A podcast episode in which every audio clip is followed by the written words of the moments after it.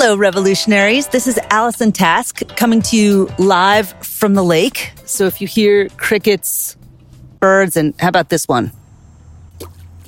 There it was. That was a stone right in that calm, placid lake. Ripple, ripple, ripple, ripple. I'm in my happy place. I'm in the Pocono Mountains of Pennsylvania, where the air is crisp and cool, and I haven't turned on the air conditioner once. I'm finding my happy here in the pandemic. Everyone's got to find their way, and I'm finding mine. Today, I am thrilled to share with you this article that was just published in Greater Good magazine. That's greatergood.berkeley.edu. The Greater Good Science Center is where I took a happiness course a couple of years ago, and the thinkers there and the ideas that come out of there are just wonderful. If you haven't gone, go. Today, I am thrilled that they published this article called 7 Ways to Cope with Uncertainty.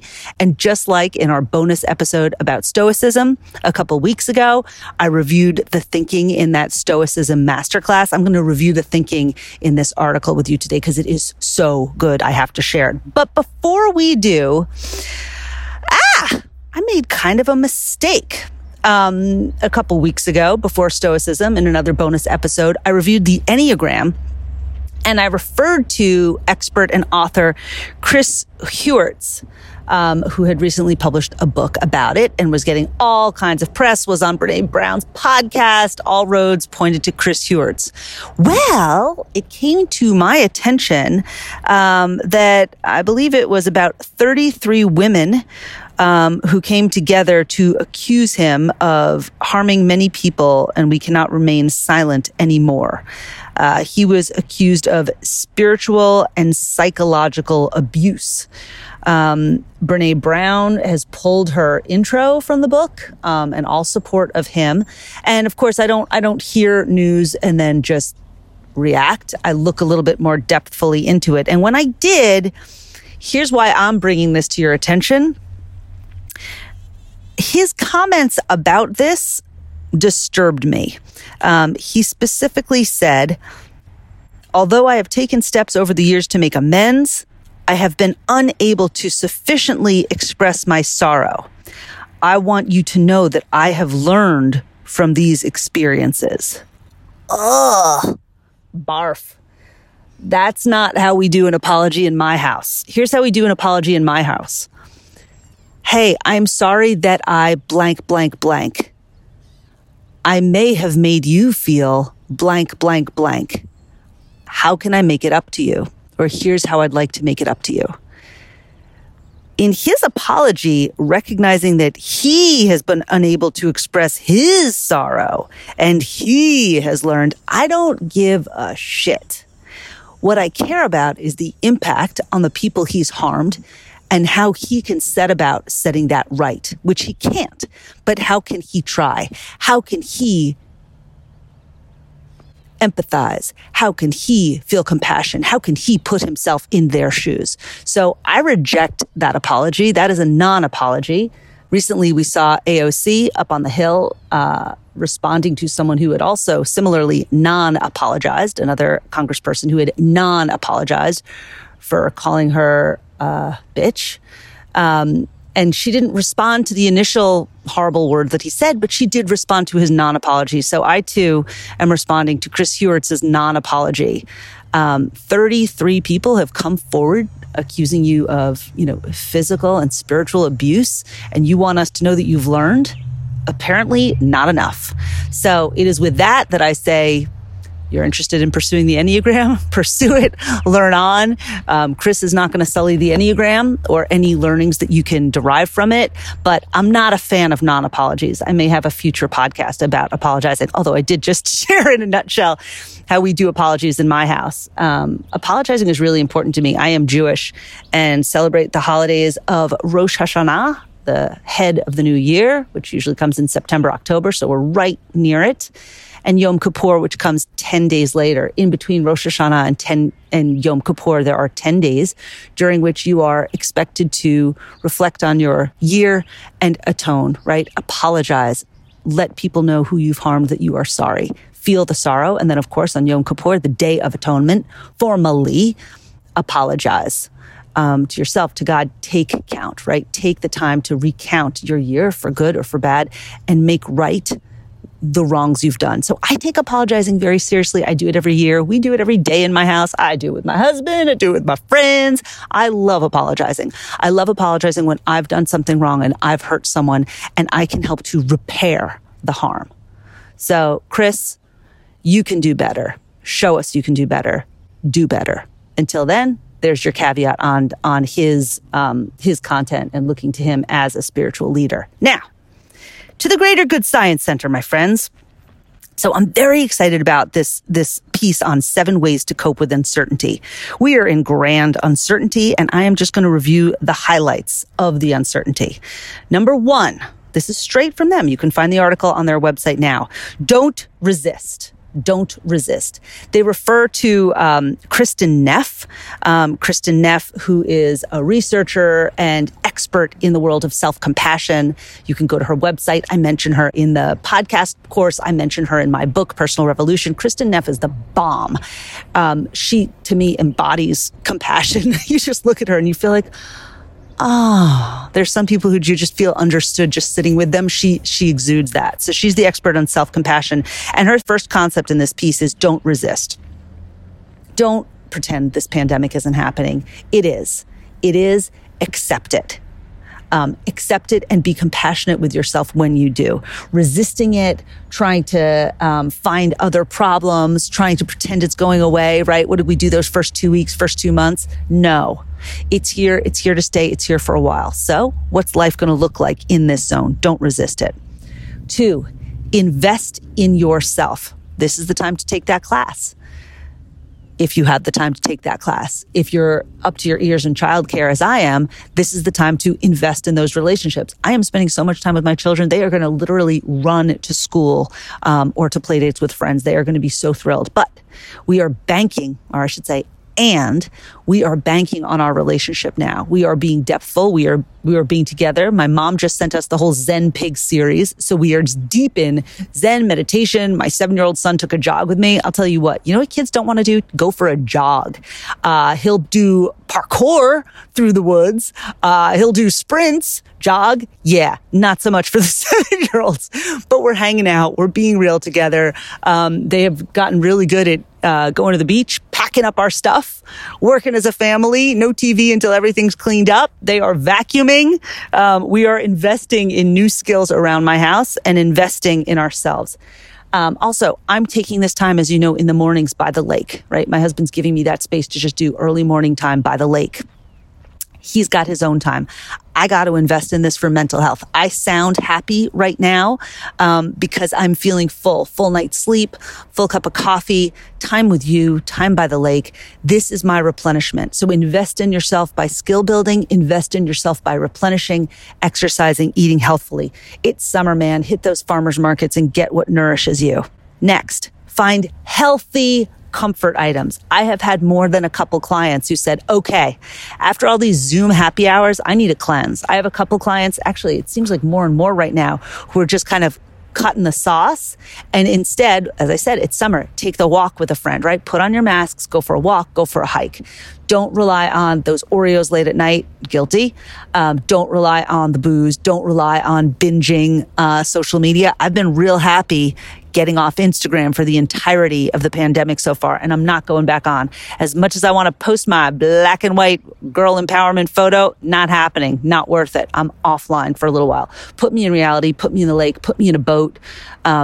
Let me play with some pebbles. I've got an owl on my property now. I'll hang out, stare at that owl all day. Healthy comfort items, chasing down an owl, looking for a bear in the woods. That's healthy, not Instagram for me now. Next, number 4 of 7. Don't believe everything you think. Oh boy. I just read an article about all kinds of fake news coming out now, including that Anthony Fauci created the pandemic. What? So be very selective about the information you take in and don't believe everything you think. I have moments in this pandemic of like, the sky is falling. Is this real? Can I do this? Will I get through it? Know that your brain will play tricks on you and you might have that moment of deep fear and let that pass, right? not everything you think is true. We will go to the worst case scenario. This is a great time to listen to the bonus episode of What is the Story You're Telling Yourself? Build a story that you want to believe and don't believe everything you think. That's like really important. Meditation helps with that, right? Observe your thoughts. Don't follow them. Don't succumb to them. Don't believe everything you think. Have a healthy skepticism to your own thoughts. Think it, but then analyze it. Not everything you think is true. A lot of this is story building, especially those worst case scenarios. Pay attention. This is a great one. After reading Zen Pig with my children, they got really into it and they were very careful to remind me, especially my son, when we went jogging and he just wanted to teach me parkour. And I just wanted to jog. He's like, Mom, I know this wasn't what you planned for us to do, but this is what we are doing and we're having more fun together. I jogged with you. Can you do parkour with me? Dang kid, right? Instead of focusing on what I wanted and what I expected and what I had planned for, hey, be in the present moment. Jump on some rocks. Fall down if you must, but be in the present moment. Be with the people you're with, and it's not going to go as you planned. Listen, what is going as we planned right now? Very little, but that's great, right? Because it puts us in the present moment. So be flexible, be open. At this point, if you have kids, schools have said what the new schedule is going to be. My school is going to be Monday, Tuesdays, Thursday, Fridays, 4 hours a day. Basically, my kids will be in school for 8 hours, if that. All right. I spoke with someone in the PTA and she was like, how are you doing with that? I was like, I am doing with that. There's no, right? I'm not going to fight it. I'm not going to resist it. That is what's presented to me. I thank you very much for opening up school in a helpful way and we'll take it from there, right? Lots of people scurrying, making these study pods. I'm not going to scurry. I'm not going to get stressed. I'm just going to see what happens, see how it evolves and take it from there. Pay attention to what's happening in the moment, right? As it says in the article, the opposite of uncertainty isn't certainty, it's presence. Instead of imagining a scary and unknown future, bring our attention to our breath. Check in on ourselves. When you wash your hands, say, how are you doing right now, right? Bring yourself into the moment that you are in, not the moment you want to have, not the moment you'd like to build. Where are you right now? Sitting by the lake, talking to you. Boy, am I pleased to be in this moment. This is where I am right now. 6, stop looking for someone to rescue you. Ooh, right? When you give your power away, I believe at some point there will be a vaccine. I'm not going to say it's January. I'm not going to say it's January 2021. I'm not going to say it's January 22. I know people are at work on it. I'm just going to sit here, figure it out. But I'm going to take responsibility for my life now while it's happening, right? While I'm in this bubble, while I'm in this moment, how can I live out in a healthy way with the people who are dependent on me and me? Don't look for a rescuer. Don't sit waiting for someone. Make your life right now what it is. Make your best bubble moment. And last but not least, you know this is my favorite. Find meaning in the chaos. Oh, because no pandemic conversation is complete without a reference to the fine Mr. Viktor Frankl, conceiver of logotherapy, which is finding meaning, right? Finding meaning. What could I have wanted in these days more than to spend time with my little family and set them off with the morals and values that we have and really depthfully get to know one another? I'll never have this moment again. I was looking at their little 6 and 7-year-old faces and, you know, forgive me for over talking the family, but put in you, right? Who do you care about? Who are you loving now? Who are you spending more time with than you ever thought you would, for good or for bad, right? Who are you connecting with? Are you calling old friends? Are you calling up aunties or cousins? Did you adopt a puppy? I know many of you did, right? Who are you spending time with now? Who are you looking at? We know it's the people. Are you tending your gardens? right? So how many people started victory gardens? I know of a lot, actually. What are you doing for yourself to sustain yourself? Some client said to me yesterday, people are either getting really fit or they've just totally let themselves go. Well, it's not a sprint anymore. It's not a 6-month sprint. It's a 2-year marathon. So what can you do knowing, just give yourself that 2-year horizon. It's 2 years. What can we do in this time? What have we been procrastinating? I have a friend in LA who's been planning to move to Austin. Guess what? He's moving now. Yeah, I know. LA is a hotbed of chaos and pandemic, and so is Texas for damn sure. But he's moving up. He's reprioritizing those things. Find meaning in the chaos. How can you grab onto your life and make it more like the life you want to live in this compromised time, right? In this very small bubble time. Stop denying it. Stop looking for what you would have been doing this summer and look to help you be the best version of yourself in the pandemic, right? In this article, let me just read you one sentence. Social psychologists define meaning as it applies to our lives as an intellectual and an emotional assessment of the degree to which we find our lives have purpose, value, and impact. Humans are motivated by our significance to other people. We'll work harder and longer and better and feel happier about the work we're doing when we know that someone else is benefiting from our efforts. My gosh, how many people need help and support right now? My realtor is working every morning. I used to see her at a coffee shop in the morning. Now, coffee shop's closed. Every morning she's working at a soup kitchen. Every morning without fail. That's her routine. She feels great about that. And I feel great about her doing that, right? That's the kind of person I want to support. So who can you reach out to now, right? Where is your meaning? This is a time, it's a compromised time, but there are so many people in need, so many people who just want that phone call, that virtual hug, that love, that moment of tenderness for you to say, how are you really? And stop and give yourself a half hour, an hour, 2 hours to really listen. Find that meaning. That is it for me today. That is it for this bonus episode. Again, Greater Good Science Center is making wonderful content.